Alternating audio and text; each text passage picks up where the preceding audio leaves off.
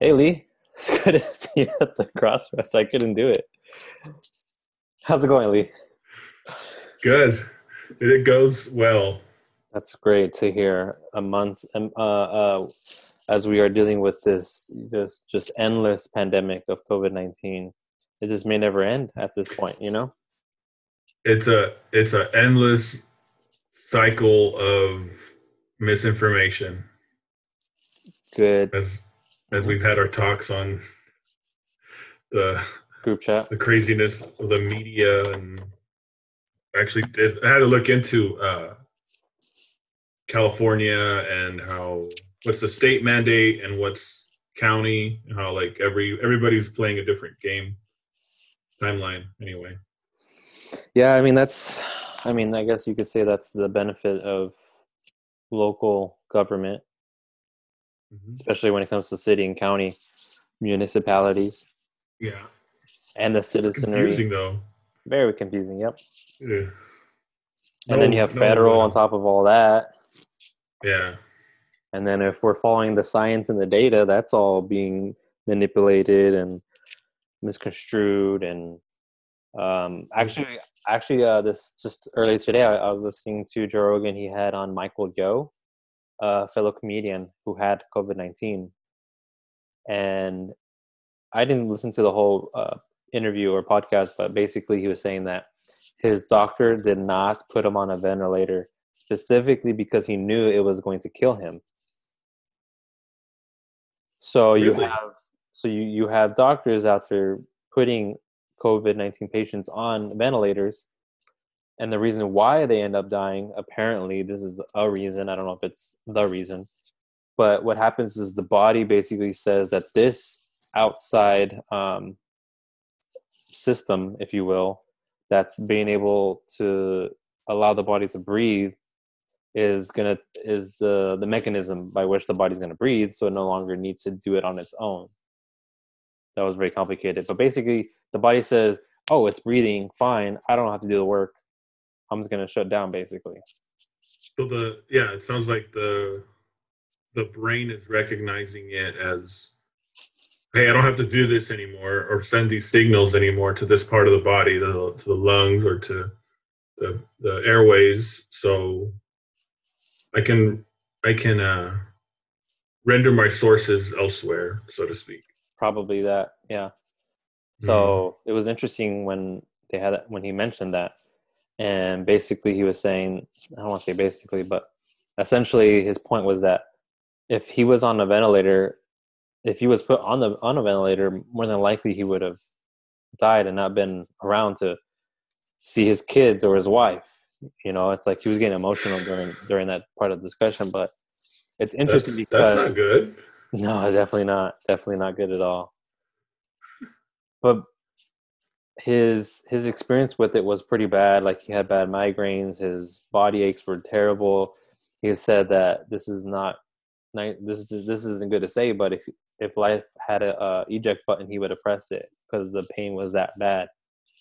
He Oh, didn't have a history of migraine, so he was mentioning that potentially he could have been uh, put down under the under the um, pre-existing condition category because of his migraine, not necessarily because he was overweight or had heart problems or any of that. So it was interesting that portion of it as well.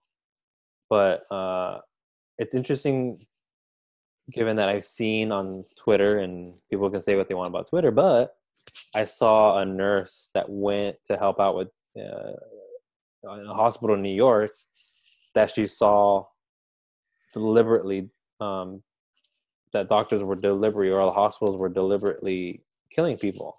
That, those were her words. I, I didn't see the whole video or I don't know the whole context. it sounds familiar. hmm So it makes you wonder if uh, if it's if it's more true now, knowing that Michael Yo and it's one person obviously did state explicitly that his do- doctor did not put him on a ventilator. So, okay, with that revelation in mind,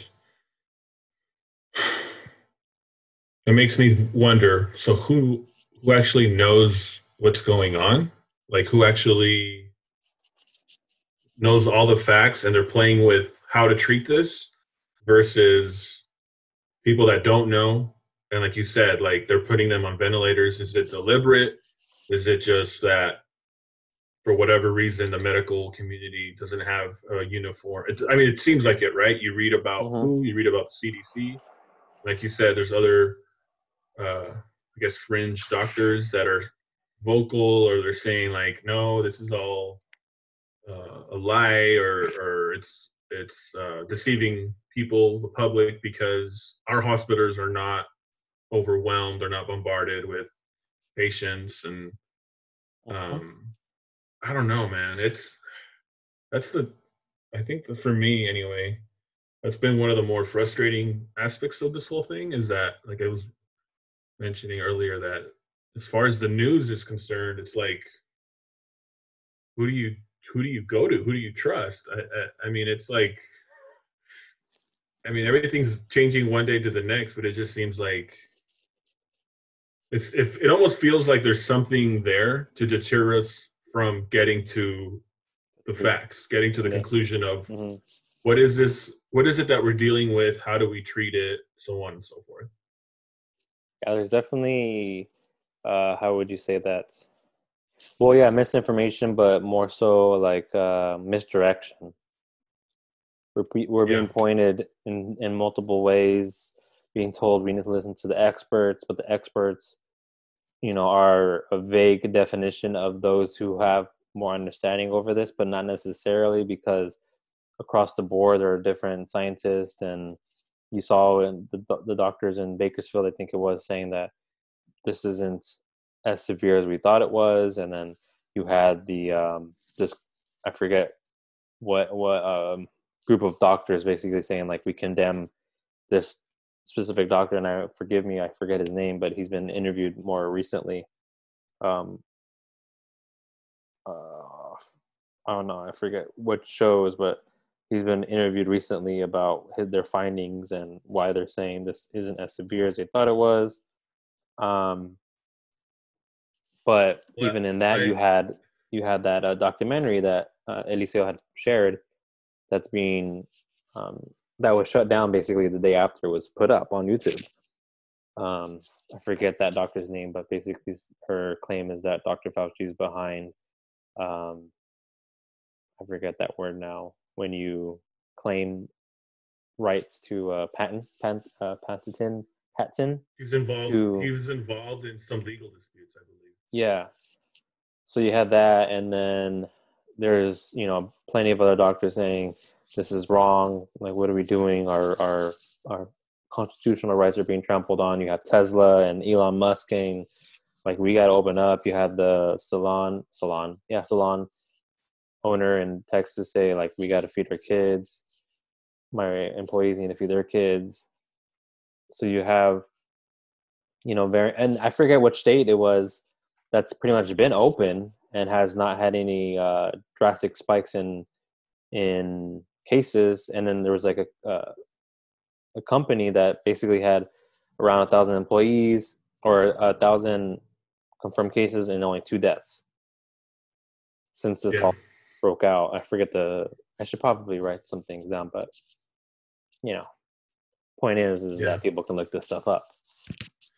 So when did um you just mentioned Fauci and I saw that you were you were retweeting a couple of tweets regarding I don't trust Fauci. I guess it's like a new hashtag. I don't I might go, I might have gotten it wrong, but I know that's out there too. I, it sounds like it's recent maybe, but I mean there's been whispers of that, Definitely more. sounds like- recent, yeah. yeah, it sounds like people yeah, all over the all over the place they're just starting to question what are we doing what's the plan what's the schedule looking like and and it's just it's just frustrating it's frustrating from um point like you say point of view of a citizen of having our liberties having our rights stripped away like you said with elon saying this is a complete uh, denial of the constitution and our constitutional rights they're just being ignored. Like th- this is just um it just sounds like this is an easy way for for them to get everybody on board. You know this is because you hear it right with like trigger words or phrases like the new normal or Yep. it's like well what is what exactly does that mean? Like Well, you you mean know what you have politicians saying that we're gonna fundament, fundamentally change um, the U.S. or I forget exactly what, but they want to fundament, fundamentally change things, and you have uh, you know uh, contact tracing as a means to try to control this. I mean, that doesn't sound like something that's constitutional, given that in some cases they want to take remove you from your from your home or wherever you're staying because if you're infected then we want to reduce infection rates so we gotta or the spread of it so we gotta take you out of the home and place you somewhere wherever that and is. that's yeah and that's not hyperbole that's not a conspiracy theory that's actually something that was mentioned by one of the officials for who right this was Mhm. like a month or two ago that was saying we might have to do that you know china china did that and they're they're praising china as though it was effective or as though um, they had really good results but yeah it's definitely scary. Scary to think that people are comfortable with this or they're willing to be compliant to the point of like you said like i'm going to be removed from my house or possibly my loved ones possibly my my children. Hmm It's weird, that's it's so un-american very much so. Yeah, and then you have uh, Obama Gate and Flynn being exonerated, and then you have again the media, you know, trying to twist facts or you know misalign or tear down or stoke fear and hatred. Did, did you see speaking of flynn did you see how the i forget what circuit court judge um, was reviewing the department of defense or department of justice excuse me trying to dismiss the charges trying to dismiss the case and i guess there was a judge that said well wait, wait hold on a minute. Let me let me look at this a little bit more a little bit more uh, clearly or thoroughly so that we can get to the we can get to the bottom of it. And it's true. It, it's like there's some things that are they appear to be like someone's trying to sweep it under the rug so to Mhm. speak. And it's weird man. It's, it's very much a, a misdirection of said this pandemic's going on but then there's all these other things going on. And then i saw too uh, trump came out and said he's not willing to negotiate trade with china right now. Yeah, because try, china's trying to push it but trump's like no not so fast. Not down. yeah. Uh, it's been it's been an interesting time, and the fact is is that as long as they keep pushing for these um, stay at home orders, the worst is going to be for everybody, and there, there's not going to be anything. There's not going to be no way to control people at the end of the day. Like, i mean how? Yeah, there is no way. it's there's only the the only way to do it the only way to do it is by force. And you have uh what is it more guns than you have people in the us so good luck with that. 50 states you have different characters. I mean that's the that's the beauty of of uh diversity is that you have uh a, spectrum of personalities and characters and characteristics and you never know what who you're going to run into in what area of the us so good luck trying to corral that. Um, what am I trying to say? Kind of like a could just be random. You know, it's gonna be random guess of like who you're who you're gonna be interacting with. Are you gonna are they gonna be Well- submissive or are they gonna be combative? that, that that was the whole thing right with the california protests that for the longest time california was a joke as far as civil liberties are concerned as far as um, the bill of rights are concerned and all of a sudden right all these protests are going not just orange county i know orange county was the one that was mostly highlighted but It happened to LA County. It happened in Sacramento, even in parts of San Francisco. hmm And so now every the rest of the country's like, wait a minute. I thought California was full of, you know, left leaning sellouts, and all of a sudden they're seeing that no, it's not. It's not a. That narrative isn't exactly 100% honest. Well, that and I think what uh what I'm hoping happens out of this is that people will take the Constitution more seriously and the Bill of Rights and the reason why we had to make amendments for you know women's suffrage and um, I forget what it was slavery, right? Like there's all these different movements that happened because government w- was infringing on people's rights.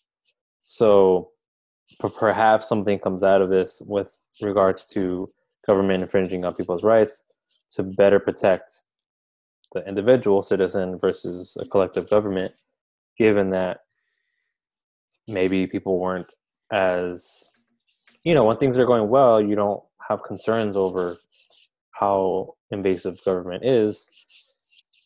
And it look certainly it certainly looks like we've are we've been experiencing the most invasive form of government that we've seen you know what i mean that's it's gotten it's gotten to the point where like government's in your home in a way versus like government providing services and and um no Well, go ahead. Finish. well just I, I would say i would say it's been different in that government providing like welfare or um you know funds or like it's just kind of been it's been more involved i guess you could say they've been in the home in regards to like um you know the welfare state and things like that so maybe that was inaccurate what if, what if I okay? What if I asked you in that train of thought about the home? hmm What what do you think about the government turning your home into your prison? Into your it, it, your home is essentially your jail cell right now. Right. You can't go out, you can't work.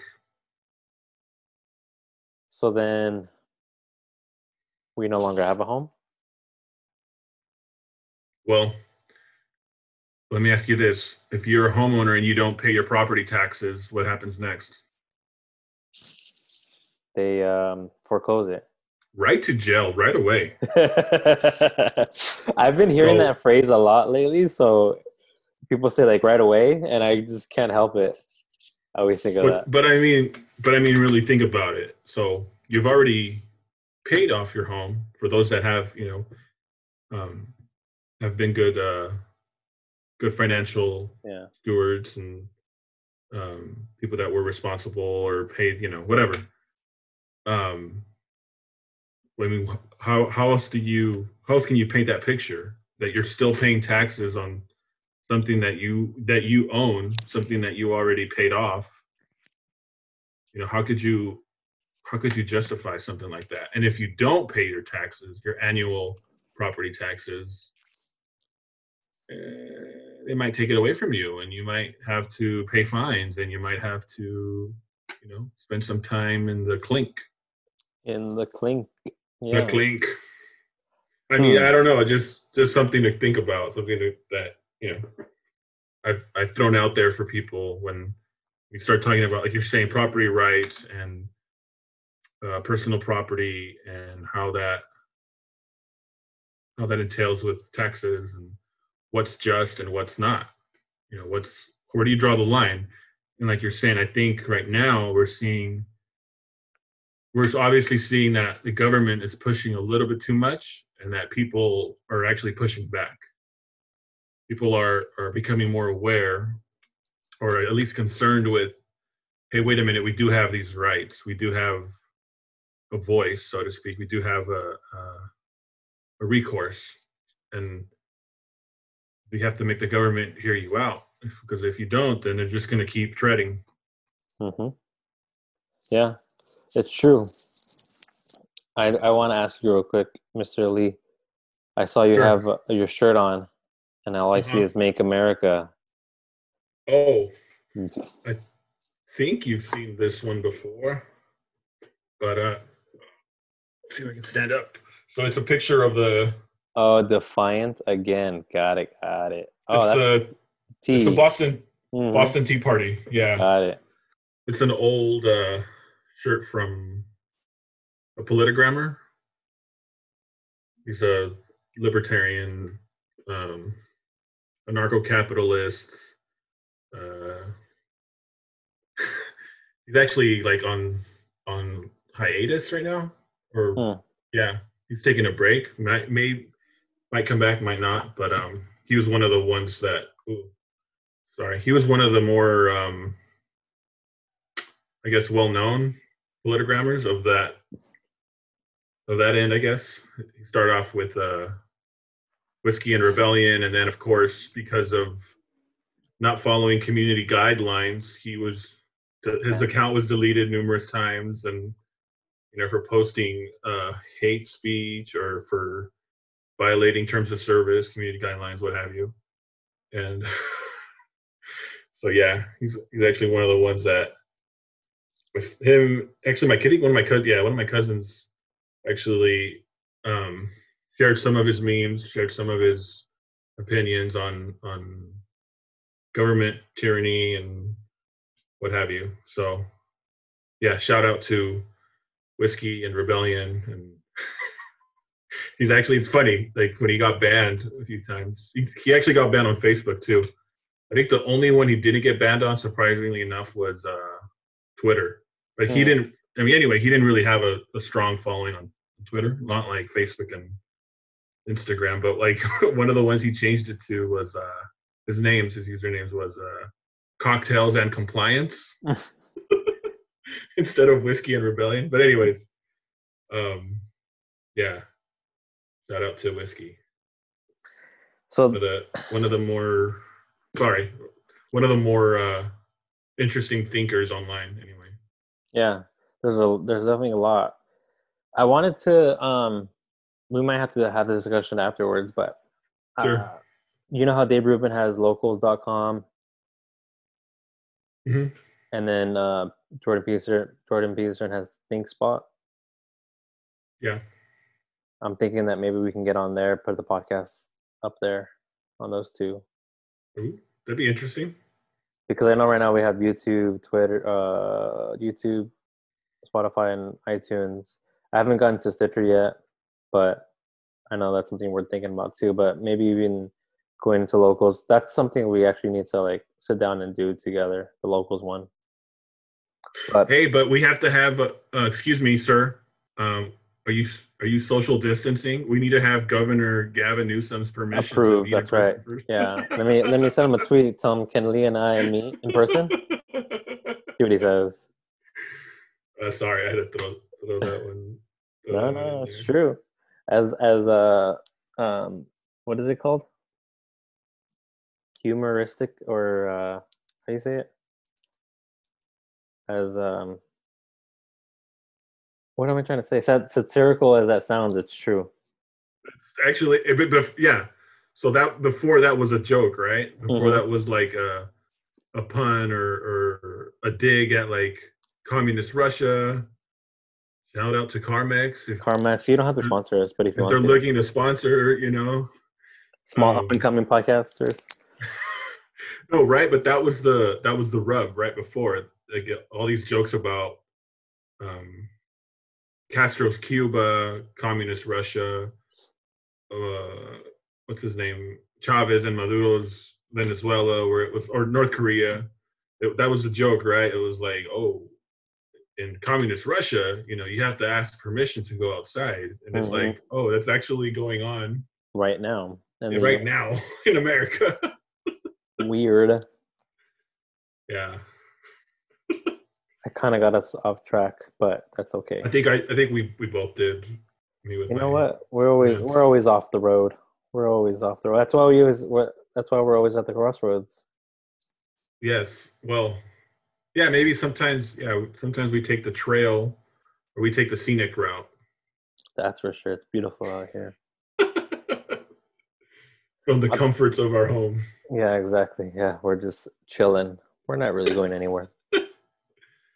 It would be nice to know I guess it'd be nice to know what's what's happening behind the scenes. Like, what is the the thought process? You know, and it seems to me as though every state's very different. Obviously. Yeah, because I was gonna say when I when I looked up that LA Times article as far as the California reopen phases, um, it was it made it clear that right now California does not have a timeline. Well, I in, know. in other sure. words, yeah. Go ahead. yeah, from from moving from phase two into phase three, there's right now there's no definite timeline. Yeah. So for for the city of LA, as regards to lockdown, I guess you could say, I know that they're pushing it to July. I think Yeah, it's official was- until That July. was recent, right? yeah, or June, at the end of June, or something like that. And Mhm. of, of course, it's just it's bonkers to think that you would continue pushing it that far.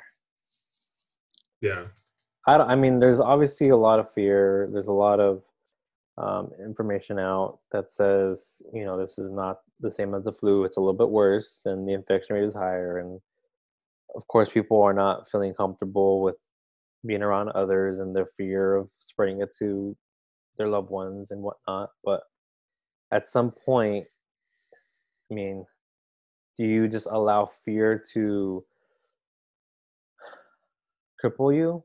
Because Dictate dictate all the decisions. yeah are you are you yeah are you gonna make decisions based off of fear and and safety uh, i was listening to dave rubin and the the guy who's on dirty jobs mike rowe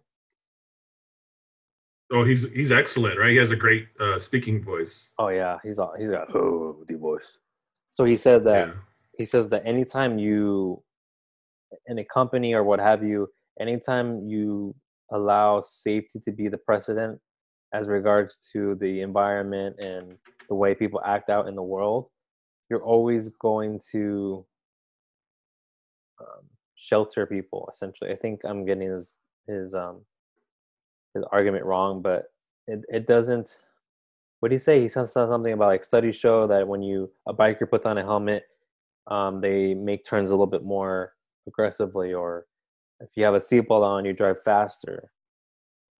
So Mhm. it's like the more safety you put on around people the more uh, riskier they they are going to act. So the more riskier you act out the less or the more risk that's out there the less risk taking you will take. I guess you will act out. That's really confusing i know. Help me out here lee. I feel like i'm jumbling my words So it's uh, well, I could see I could see that it's twofold.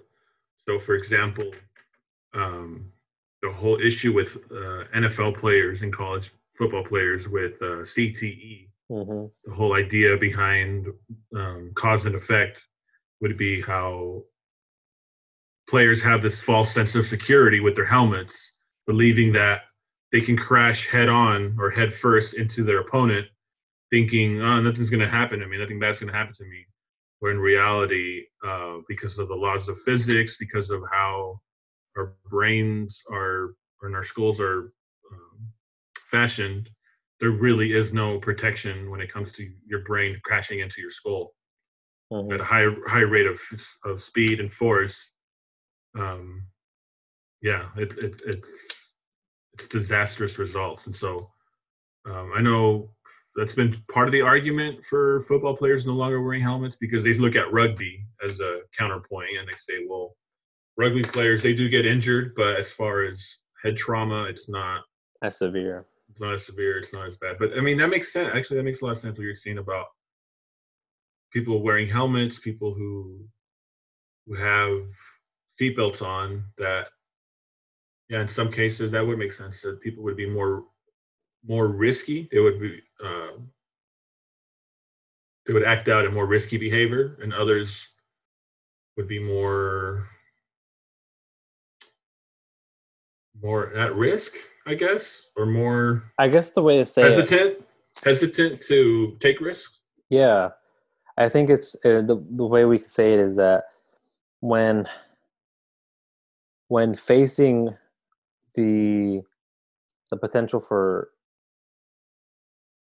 uh, adverse effects of risk, the person will self uh, impose certain restrictions or safety precautions versus those being imposed on you that would then allow you to take um, greater risks because you know you have an extra layer of protection Yeah. So it has the opposite effect of what you're trying to accomplish Uh, You think that comes with that comes with ignorance or lack of understanding with this is what this helmet's designed for, this is what it can and cannot do.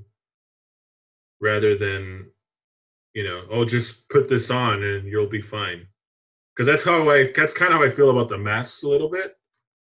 Because again, we get like different um we get conflicting stories, right? We get stories of like, oh no, the N95 is only gonna stop, you know, 95% of of particles or micro or microbes, and and that's even if you know you you uh, you are wearing the mask properly or effectively, versus oh yeah, you're some people are saying you're if you can't uh, find a mask or a surgical mask you can still use a bandana or some Mhm. kind of covering. So it's yeah, it's really it's really conflicting because it's like, well, which is which? And I think I don't know. I think they they say the the surgical masks kind of keeps you keeps your germs or your potential virus particles in. That, that that's the most effective to not spread it versus the N95 is it kind of keeps you insulated a little bit more. I don't know. That's at least that's what I've. that's what yeah I've that's i think that, that is true i think that's right But then, like I said, you still have other people that are like, "Oh no, it doesn't work because you know you're not sealing it right, or, or um, they're not clean." And like, even if you wear it and you take it off, you're you don't know how to take it off, you can get yourself infected just by touching your straps or your mask. So it's like, I don't know. Part of me is like, well, then why bother right if you're gonna Might get well. it anyway? yeah. I think it's one of those one of those areas where it's like the same thing when it comes to ideas that we we don't agree with or that are scary, Mhm. right?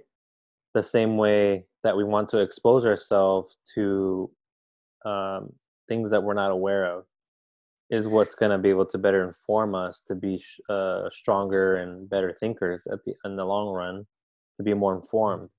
So the same way that germs are able to expose our bodies to um, unknowns or uh, newer uh, diseases or newer germs, that helps our body to be stronger and more informed about how to interact with the world. It's no different to me Right. Because the, the idea could be as infectious, and that's what they say. You know, ideas spread, and they can there there are bad ideas and there are good ideas.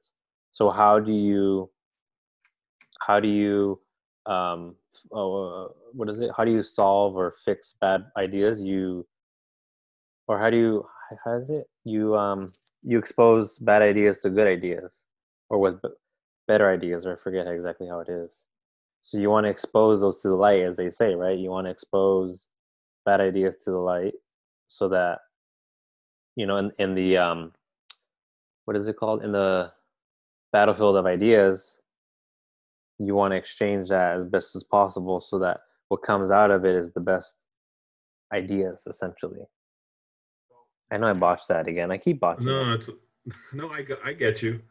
oh. Um, so with with that idea in mind, then can we substitute what you just said with truth will expose fear and it will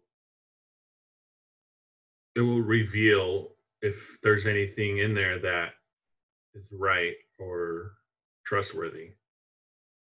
Because uh, from the, the you said the, the standpoint from fear the standpoint of fear and safety so i'm like nothing good can come from that because if that's Well- your Mhm. go ahead. No no go ahead go ahead. I got it. Because if that's your standpoint let's say let's say um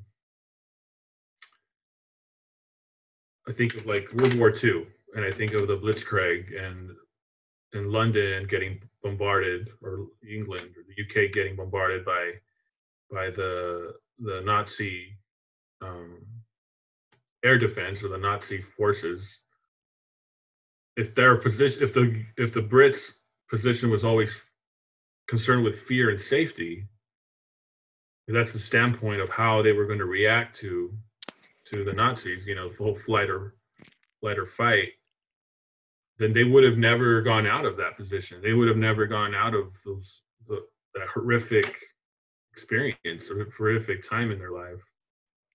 You know, they would have probably still been under under Nazi um, occupation or some other form of, you know, of an oppressive government. Right now, what that made me think about is when the truth is ex- when when you're exposed to the truth. I forget where it says in where in scripture specifically, but it's it says it's something like this that they um, hide from that from that light from that truth and they and they go into darkness further to be able to shield themselves from that truth and light. Mm. and so uh,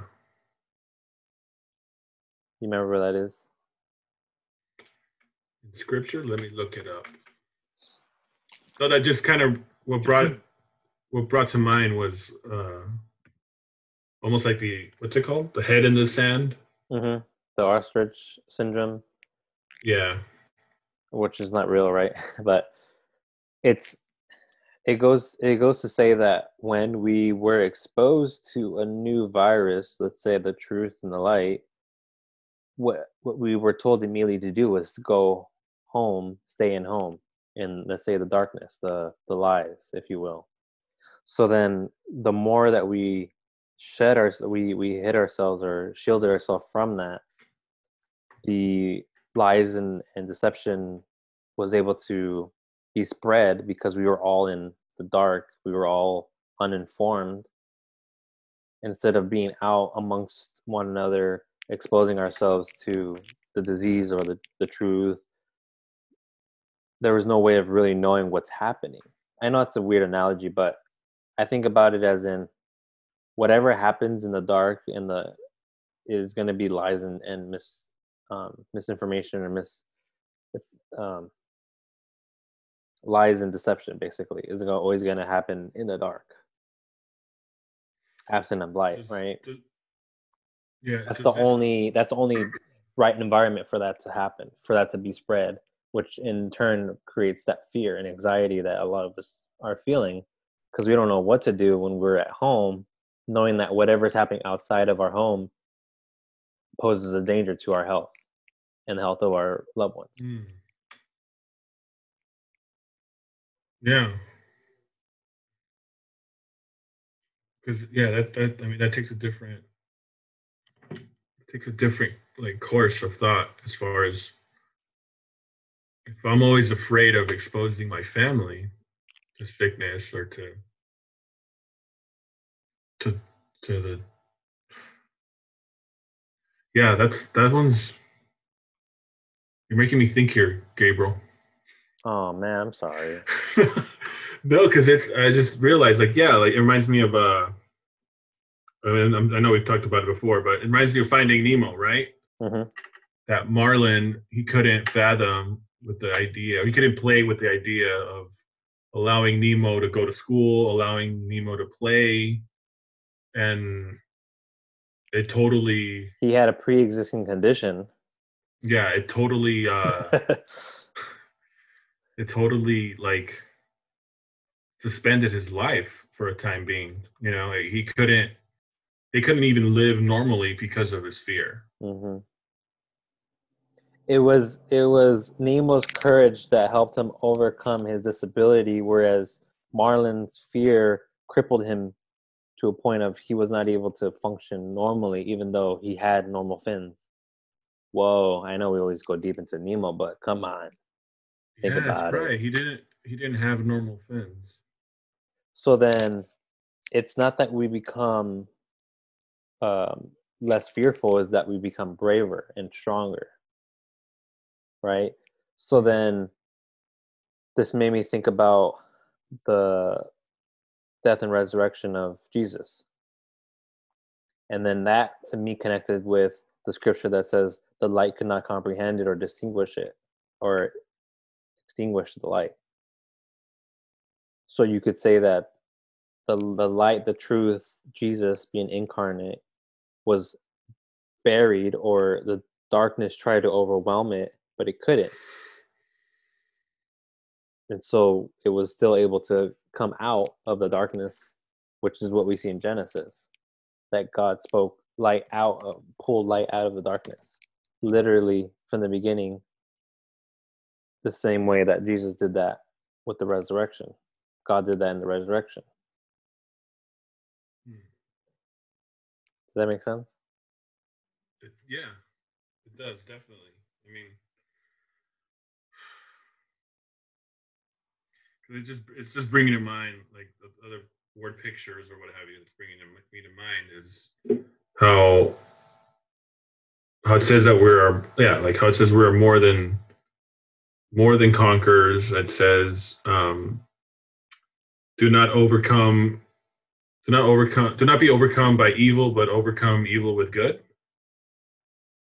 that makes sense like yeah like we're not going to we're not going to get through or bypass darkness or get through it i should say rather with more darkness with more i just think of it like more ignorance more um more lies more deception more yeah sin darkness. There's no way to like that's not going to cancel it out. It's kind of like the conversations we've been having as of late about how the ideas that martin luther king jr rejected right? And one of them being we can't use racism to combat racism because it just we're just digging that hole even deeper. I don't, I don't know if that Well, that goes in you line could with even say it as you you could even say it as MLK was trying to dig ourselves out of the hole of racism, Mhm. and other people were trying to dig a hole the with with the opposite effect of putting those people in that hole of racism. As they were digging themselves out, they were burying others, if you will, with that same racism. yeah yeah you're right like they weren't To take your analogy, you know, to that next step, you know, So, Like, that's yeah, a perfect way of putting it. like you're saying, like um right, the idea behind Martin Luther King Jr. was to rise up out of it, overcome it, and then uh cover the cover the hole, right? Cover it with love, cover it with truth, cover it with understanding. And then the other side, yeah, you're totally right. The other side was like, no, no, no, this hole can't go away. It needs to be replaced. hmm It's It needs uh, to be filled yeah, with some with somebody else. somebody else. We need to replace it, right? It was it's it's um, hate begetting begetting hate. Rather, MLK said, "For love to co- uh, to cover a multitude of sin." He was abiding by that truth. He was going to use love to to overcome and cover sin, the same way that we've been told to do so in the New Testament. yeah, yeah, that guy totally um, he hit on a lot of profound conclusions in his life. and it makes sense why he's remembered to this day for what he did and was able to accomplish what he was able to accomplish over like an uh, a, Malcolm X. It's not the same. Right. Malcolm X used violence and aggression, and he used that. He abided by the hate begets hate. So here's your here's your hole to dig yourself out of. hmm and you know what i mean like were were they both imperfect absolutely aren't we all Yeah. man aren't we all I mean, to to be fair to to Malcolm X, I mean, I need to look more into it, but I came to the understanding that towards the end of his life, he was actually becoming a little bit more clear-headed with his ideas. He's trying to reconcile yeah what what he was previously um, behind or what he was previously endorsing. And I mean, I don't know how true it is, but I had last I had heard that I guess it was people within his own group or former groups that he was associated with that actually were behind his assassination too. I thought they had, they had something to do with it. At one Possible. point, he Yeah. um, he angered the wrong person. Well, he definitely lived an interesting life. I I read his uh, autobiography. I forget who wrote it, um, but very interesting life. And I think yeah, at the end, he kind of like stumbled over some of his in-group people, but I forget exactly. Yeah, how it went down. Was not the same. Crazy. No, no, it's not. It's crazy though. Like it's like that's a that's kind of the whole that's the beauty behind the whole idea of of thoughts and um I mean you know it a lot more you're a lot more versed in that, but as far as philosophy is concerned, where you can like come to a conclusion and then you're you're exposed to a different idea or different thought process and you know that might lead you down a different path or a different conclusion and then that you know might stir something else up and yeah that's You just explained how my mind works. that's interesting That is literally, literally what my mind does all the time, and it never stops. Stop! Like I can't put my hand up and be like, "Stop!" You know. yeah Actually, speaking of philosophy, the other day, I think sometime last week, maybe like a Wednesday or Thursday, I woke up and I distinctly, as clear as day, heard a, f- a feminine voice, like a female voice, ask me two questions. Why did you study philosophy? And why are you always inside? And so later on in the morning, I asked Monica, Did you ask me a question in the morning? She's like, No. But it was distinctly, like I could hear clearly why do you study philosophy and why are you always inside? And ever since that, I was like, Oh I don't know. That those are really good questions. But I don't know. That's never really happened like that, you know, where I'm waking up you know, kind of like either I was like half asleep, half awake kind of place in my mind, you know. It was really interesting. Hmm. But yeah, when you said philosophy, that's what it reminded me of. Whew. Trip outy. it's not a it's not a bad question to to answer It's not. It's not at all. um Maybe I should spend more time trying to answer it. Or be, I think what I'm thinking more so is like being open to knowing what the, those answers are. what they could be potentially Yeah. yeah that's one way to look at it for sure Versus trying to like force it, you know, force that answer, trying to think about it, you know, uh, with my but full Yeah, but then you have to kind of get in this, get into the to the right the right mindset or the right mentality and define for you anyway what does philosophy mean and how is it um, materialized or how how has this become tangible in my life? And then what does it mean to be inside versus being outside what is out what is the outside what is the inside what ma- what is it what are the boundaries of the inside Mm. Hmm. It's kind of like that's interesting. Yeah, because there was there. If you're inside, then what is outside of that, if you will? And how how do you set those boundaries to determine Mm-hmm. what's inside versus outside? Can you expand what is inside to include what is outside of those boundaries? Huh. Good. very good. meta Yeah, very meta. very meta Now you're making me think, Lee. How could you do that to me? i don't know sorry right away, right to jail.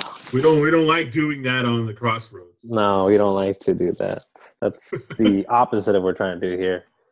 We're just trying to we're have here to we're here to misinterpret misinform mis misguide and bury the truth as much as we can. That's oh, interesting. Oh, dude, dude. Speaking of like bear, oh my goodness, I probably I don't know why I didn't send it to you or I didn't bring it up today.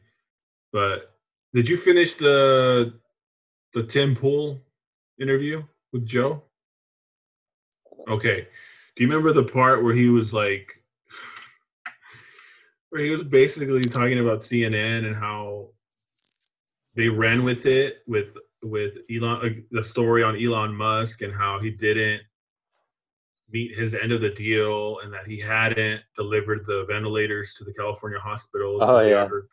I don't know how many, and that like he he uh, he tweeted you know the receipt or he he tweeted their messages and their confirmation right of that they had received the ventilators, and then like I guess somebody on on their CNN staff got you know they looked into it and then they looked into it, like uh, they looked into it, and they the cholos at CNN got got into looked into it. no, but they I think it was the very next day. Tim Tim Pool says that they didn't backtrack or they didn't. um Wow. They, they actually defended their tweet, and they said, just to clarify, we were we didn't make a mistake because the ventilators that we were referring to were invasive ventilators. So they're you know the ones that you have to um, basically you know they put the tube down their throat, down their esophagus, and into the lungs, and what have you.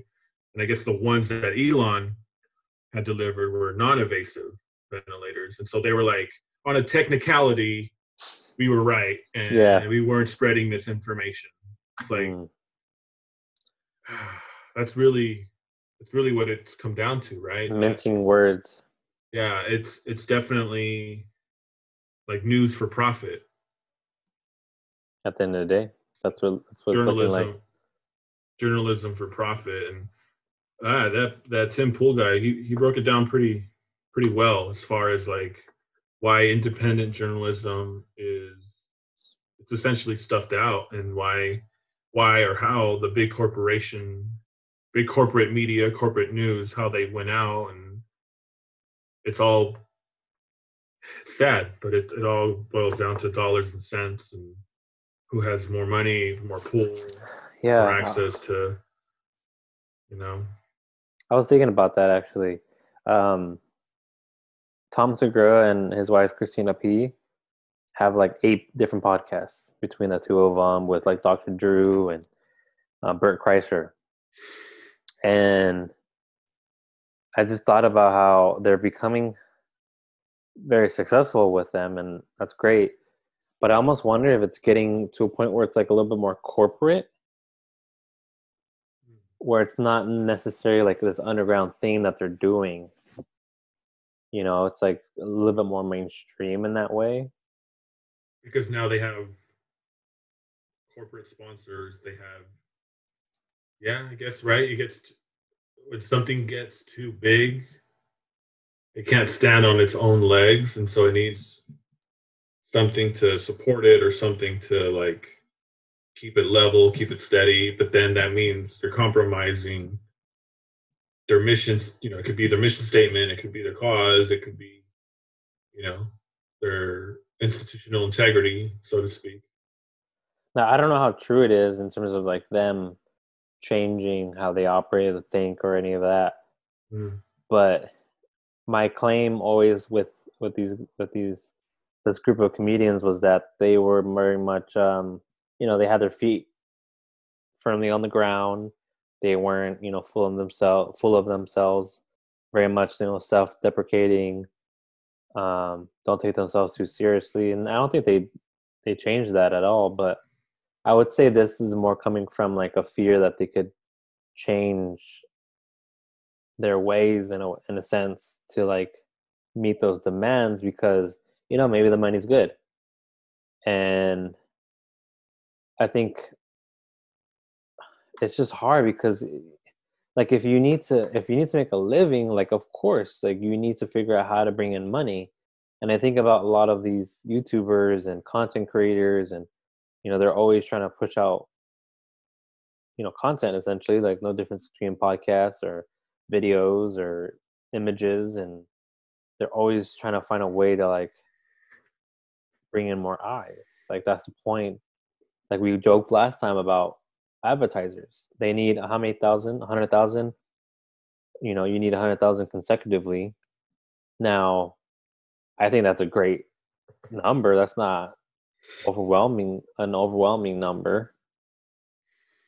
But like, how do you limit that though? That's the thing. In the same way, like the same way we, we would have the conversation around like how do we limit government's um, infringement on our rights. Is the same way that we would ask how do we limit the advertisers or you know corporate greed?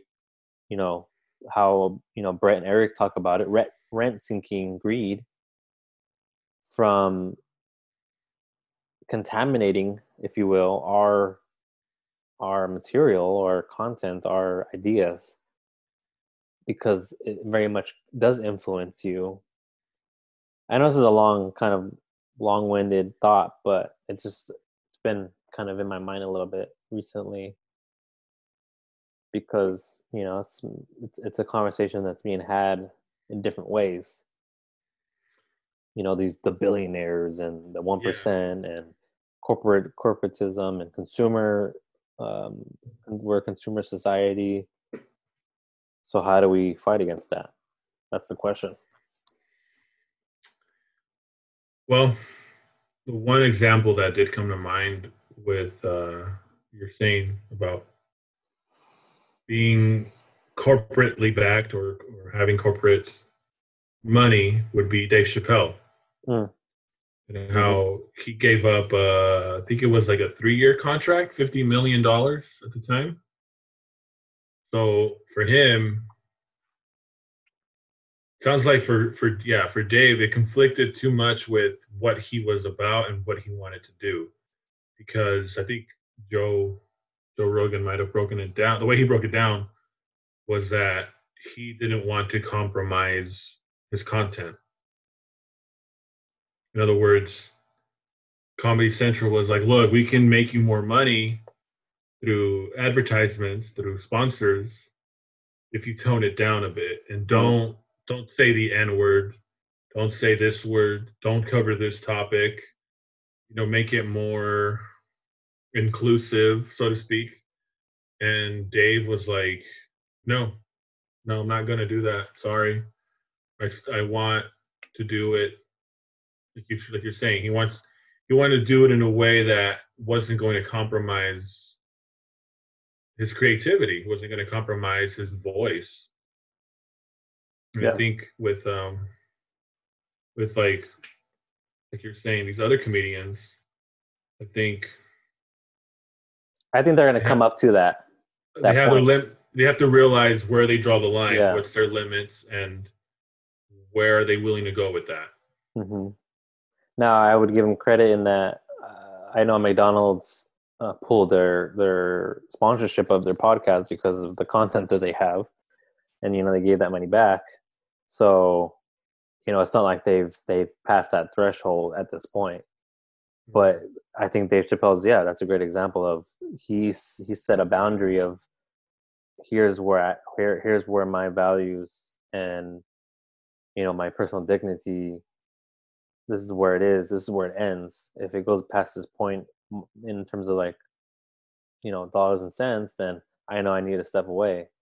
As as hard as that is right it's it's the same story that we see in scripture with the um that rich young person that Jesus says to like sell everything you own and follow me and he says uh maybe not. Maybe I won't go that far. I won't give up my right.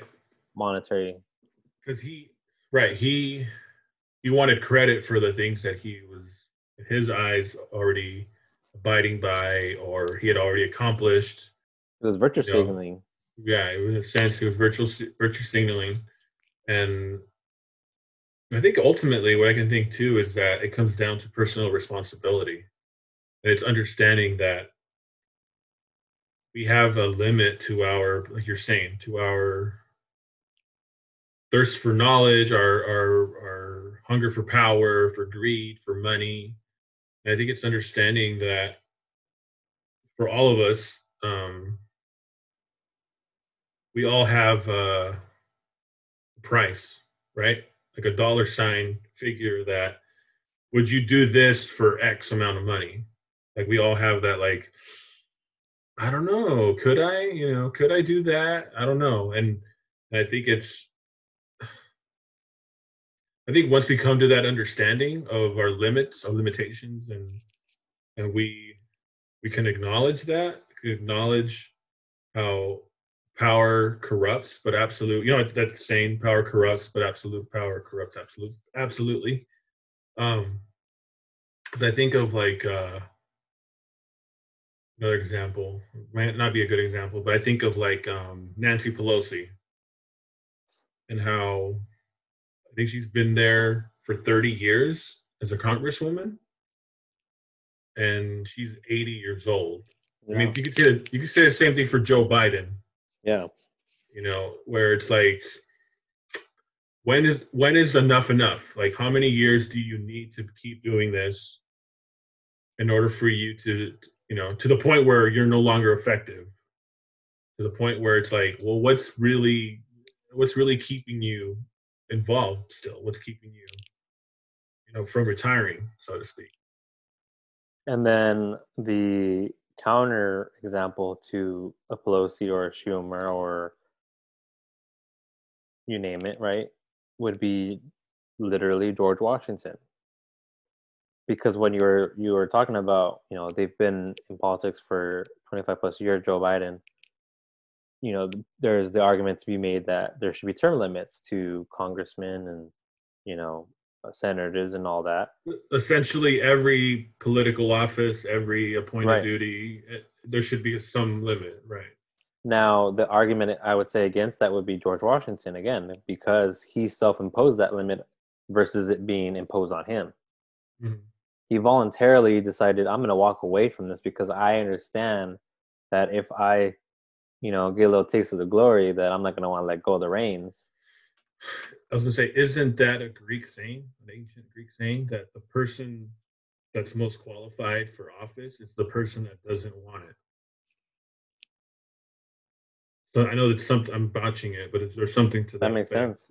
This, okay, now this on that same line, isn't there scripture that says that God doesn't call the qualified; He qualifies the called, or something like that? We'll have to look into it. Okay, Eddie Bravo's in the house looking into it. Hey, we we had to talk about Greek philosophy. I just gave you some some Chicano philosophy, eh? Some Chicano philosophy. That's right. Oh man, that's good. I'm sure that's true. Yeah, it's always the person that's that that's least willing to do what is asked of that. Not willing, less willing to do, but hesitant to be pushed into a position of leadership, if you will power. And mm-hmm. that that's okay so uh, um have you seen the new the new um what is that mermaid merman movie with that hot sexy guy with the long hair and the tattoos? Aquaman? Aquaman exactly. That's one way to put it. Yeah yeah uh long-haired sexy dude or yeah. with yeah. tattoos yeah, you know who I was talking about exactly. You didn't even need to know the name. No, it's funny because um, I have a I have a friend named Luis, and hot he looks, and sexy. No, I'm kidding. If you ask him, you probably say yeah. He'd probably be like, yeah, man. No, but he has that look. Like he's Mexican, but he looks like. Oh, he has like long be, hair and all that. He has a long curly hair. He looks like he could be like Pacific Islander, and like I guess him and his wife were telling me that when they went to Hawaii, people were like, are you Jason Momoa's cousin? Like, oh my gosh. But anyway, so so yeah, so that movie in that movie, the scene, Ooh, we're on the rails now. Um, he was. It was the um scene where he was under in that one little part to get like the the the sword or the the trident. Mm-hmm. He had to go in and face that snake or that eel thing, whatever it was he had to face the final boss. The final boss, exactly. Yeah, level ten, right? So he was there, and he and the and the thing asked him like, "Are you scared?" Or something like that, right? Or do you think do you think you're qualified, or are what, what, are you afraid? And he said, right. "Yes, I am afraid. Absolutely." And he said, "Perfect. Then you're ready." Mm. and then boom, he went straight down to the last level, yeah, to the boss.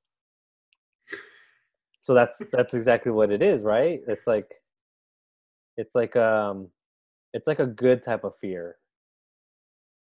Well, it's it's uh, I mean, fear is one way to put it, but it's essentially a, a it's a respect or it's a Okay, okay. Think okay, now sit on that, right? It's a type of respect. Now, when I say it's a good type of fear, what I'm saying is that the fear of the Lord is the beginning of wisdom.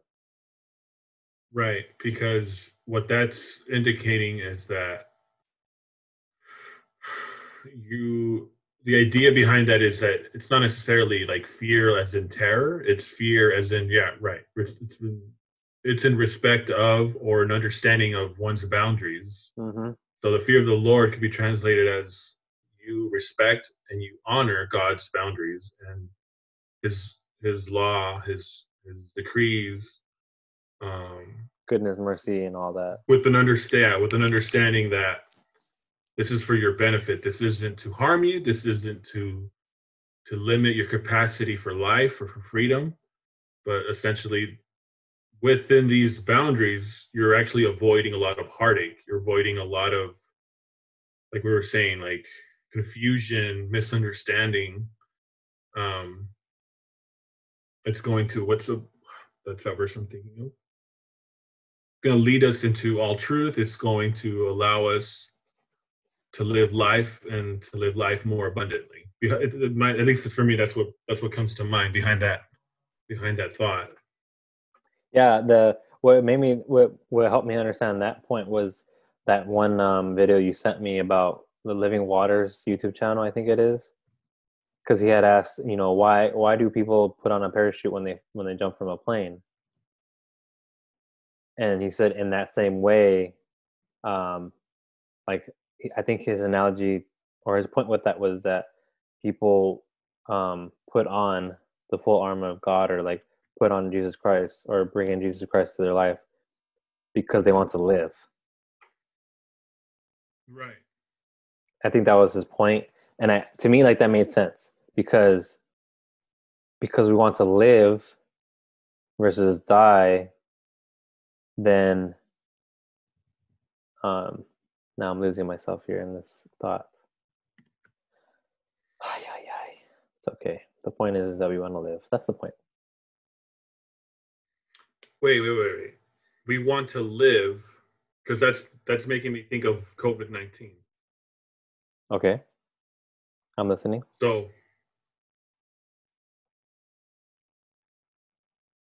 what I'm getting. Oh, okay, okay. The right type of fear, right? So that that fear, sorry, that fear motivates you to put on a parachute because you don't want to die, you want to live, right? That's the right motivation, the right motivating type of fear that he was talking about. Because then when you fear the Lord is because you want to live. Yes. So outside of You want to live of- in truth. You want to Yeah. live in yeah. Under God's dominion, under God's reign, right? So so then now I lost it again. oh, I had it. What are you saying right now? Oh man. Oh, Oh, okay, okay. Now I got it's back. It's back. Wah, wah. Okay, so I heard a story from this rewind. So this guy told a story. He created um a skateboarding brand. I forget which one. It's over here in Costa Mesa. One of them. Pick one. But the guy created it. He was the one that was a skateboarding thing. Um, you know what I'm talking about? Costa Mesa Irvine skateboarding brand.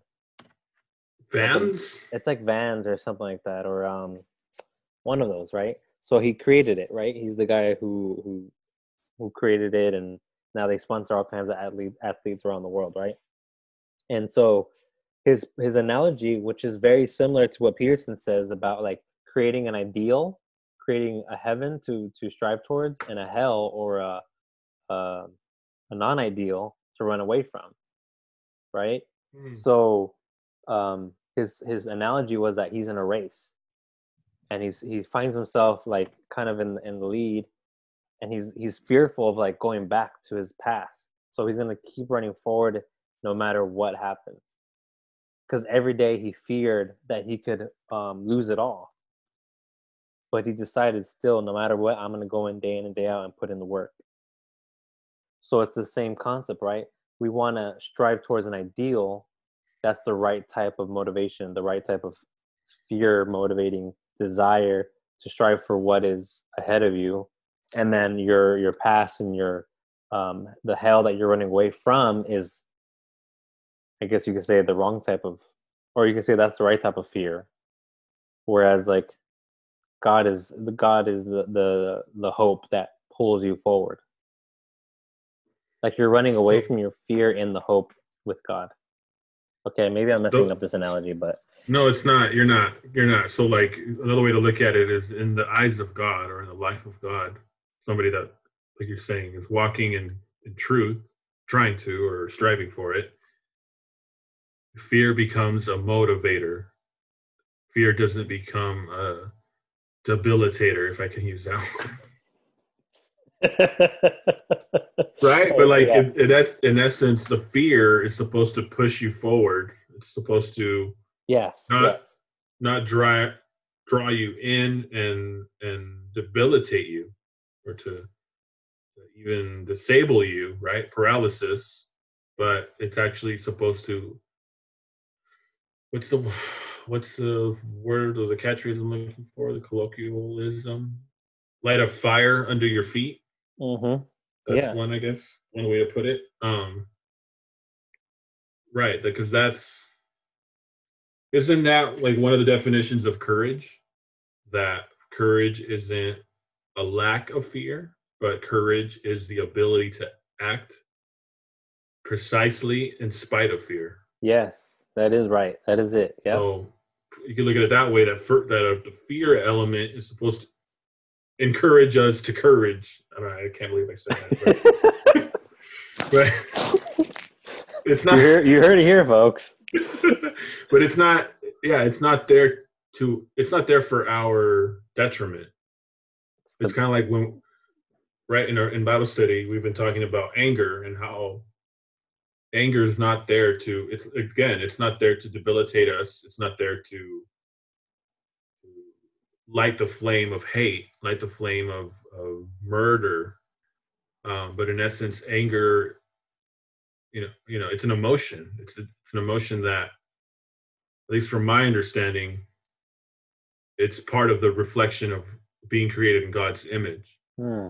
That God also fears, or excuse me, God also feels anger, and that we can see that be played out with Jesus as well, and that this this anger it brought on it brought on thoughts, new ideas, new circumstance, you know, depending on the circumstances. But that's why the Bible says, "In your anger, do not sin." In other words, like you can allow that anger to be there because it is there. there. There's no, there's really no denying it. You know, anger is not something that we have to overlook. It shouldn't be something we overlook. It shouldn't be something that that we. I don't know. If, I don't know if this is the right way to put it. It's not something that we should despise. Even it's something that when it does creep up, you know, like the way God talked to Cain. He, he let him know that you know anger is at uh, was it not anger was it sin is at your door, crouching Mhm. at your door, and yeah, I mean it's in there in Isaiah too. Come, let us reason together. Like God was God was saying to to Israel. I don't know, sorry, I don't know. I, I don't know why I, I turned that into anger, but because that's something that we've been talking about as of late. But yeah, I guess these what would look like a negative emotion is actually there to it could actually inspire us.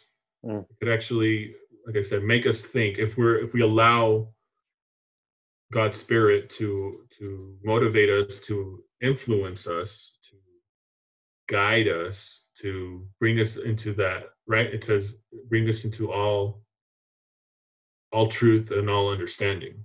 so to speak. So, anyway, because I know that's always like like we're learning in, in Bible study, that's always playing out in our hearts and our minds. Mhm. Fear, anger. Um that's definitely uh something that's that I've experienced lately or something that's come to mind lately with the idea of interacting with strongholds and that we can potentially all have them you know we all have them you know that's why it's it's like when you interact with somebody and right away you're like something's off. Like this person is a little bit agitated or they're angry or they're approaching me with you know it, al- it almost makes you self self analyze like is there something i said? Is there something i did to to make them angry or to bring that out of them you know right? And sometimes it's it's not a me problem it's a you problem. Sometimes that's the case sometimes it's not but in any case um because we have scripture we, we have the scriptures. We we understand that when we interact with people because we don't wrestle against flesh and blood. Mm. so we're we're interacting with these emotions with these thoughts that they're they're not they're not always true. They're not always real. I mean well they feel real right? They're they're in the person they're in their thoughts. It's part of what perhaps motivates them at the time but you know it's kind of like right it's kind of like you seeing road rage on the freeway you see like somebody cut someone off the person behind them was having a bad day and then instead of letting it you know roll off their back they might flip them the bird or they might honk you know, or honk excessively or whatever like that's i mean people get into fights for the dumbest things That's for sure. All the Yeah. time, right away. Uh, I just, I know, I'm sorry. I know I got on a tangent there a little bit, but that, at least that's what, that's what came to mind with, yeah, I think fear, anger, all these negative emotions, well, what might seem negative, they're there to motivate us. They're not there to destroy us. They can, they can obviously, I mean, but that's, that's with any emotion. That's with any thought or idea that goes off the rails like this conversation does sometimes. But we use it, we allow it to motivate us to get Yeah. back on track. Right, because that's. I think that's that's part of the rub too. Is that are we looking at this through the eyes through the lens of truth, through the lens of love, through the lens of God's God's word? Um, what is it? Love covers a multitude of sins, Hmm. or um, peace that surpasses all understanding. That's another one too. That another benefit or another fruit of, of having the, the spirit of God in us. Um, anyways, I don't know. I don't know your thoughts. I think I've said. I think I've said enough on that. So go ahead. No, Go I, you were on a roll, man. Go ahead.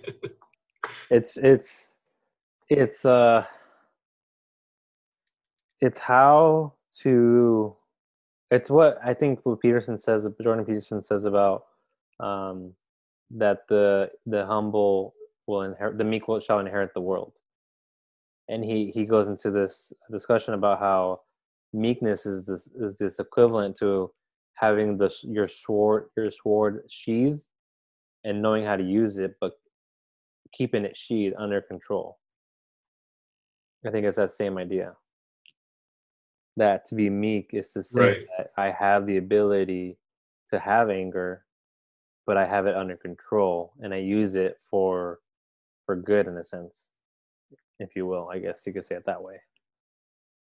Right. If, in other words, if you can work your way out of a problem without resorting to that that type of violence or that type of power,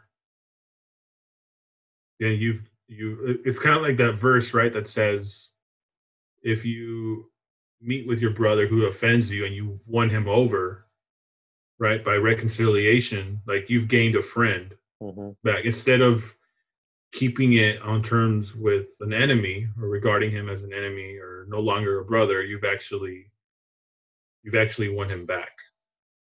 Yeah, that's a good point.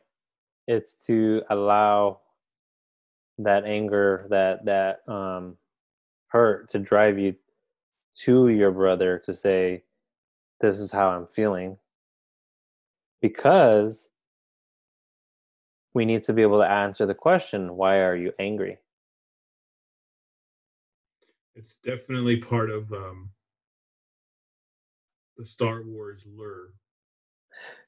Yeah, there people you that, go. People that know Star Wars understand that at some point Obi Wan, there was no turning back for Anakin for Darth Vader, and Obi there was no recourse for Obi Wan. He couldn't reason with him anymore. He was he was so lost to the dark side at that point on Mustafar when he when he went to go see him that he had no choice but to enact the way he the way he had to.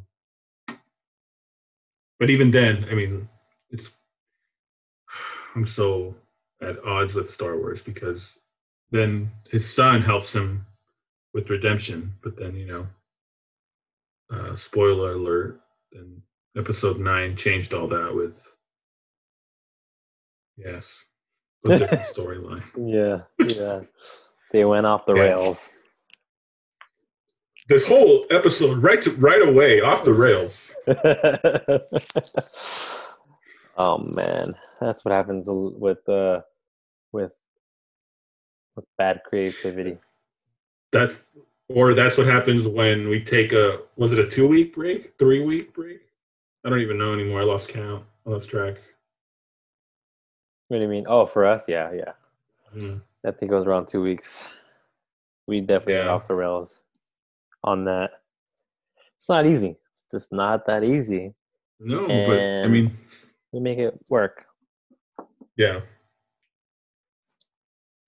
I mean, the social distancing doesn't help, and then every day feels like the same day, and it's um, you know, we don't have a designated place that we can just go to. So, I mean, we do in a sense, but not like something we can call our own in a way. yeah. It's, it's- a shared space. So, The avail the availability. I mean, like this, like I said, this whole phase one, phase two, phase three thing is confusing, and then you know that this is the state's mandates, and then it's like, oh, but L.A. County and and uh, Alameda County, they're a lot more strict right now. They, they're even more strict than, the state mandates. So mhm. it's a little confusing. that's um, the beauty of it. I guess you could say the twisted beauty. Yeah. Yes. Well, Lee, I think we should uh, wrap this one up in a nice bow and gift it to everyone out there. Yeah. Sounds good. This was fun. Yeah, it turned out uh, a little bit different than I was thinking, but I thought we were going to get into the the book. Hey, should we start doing that? I'm thinking a, a book review. Mm, I like that. Maybe, Have- maybe not, and just like highlight point. highlight some of the more interesting ideas, points Yep. them. Pull the good out of it, the truth out of it, as best as we see. Because you know what, I actually wanted to do that with some of my friends with uh, the Communist Manifesto. Oof. and get really like into well why does karl marx believe this and why does you know where can we see this take place how did this come to fruition Hey, whatever happened to you? Well, actually, let's, let's sign off. I have a question about uh, another friend of yours. Sure. I don't know if it's the same one. All right, good folks. night everybody We'll see ya. Bye. Toodaloo.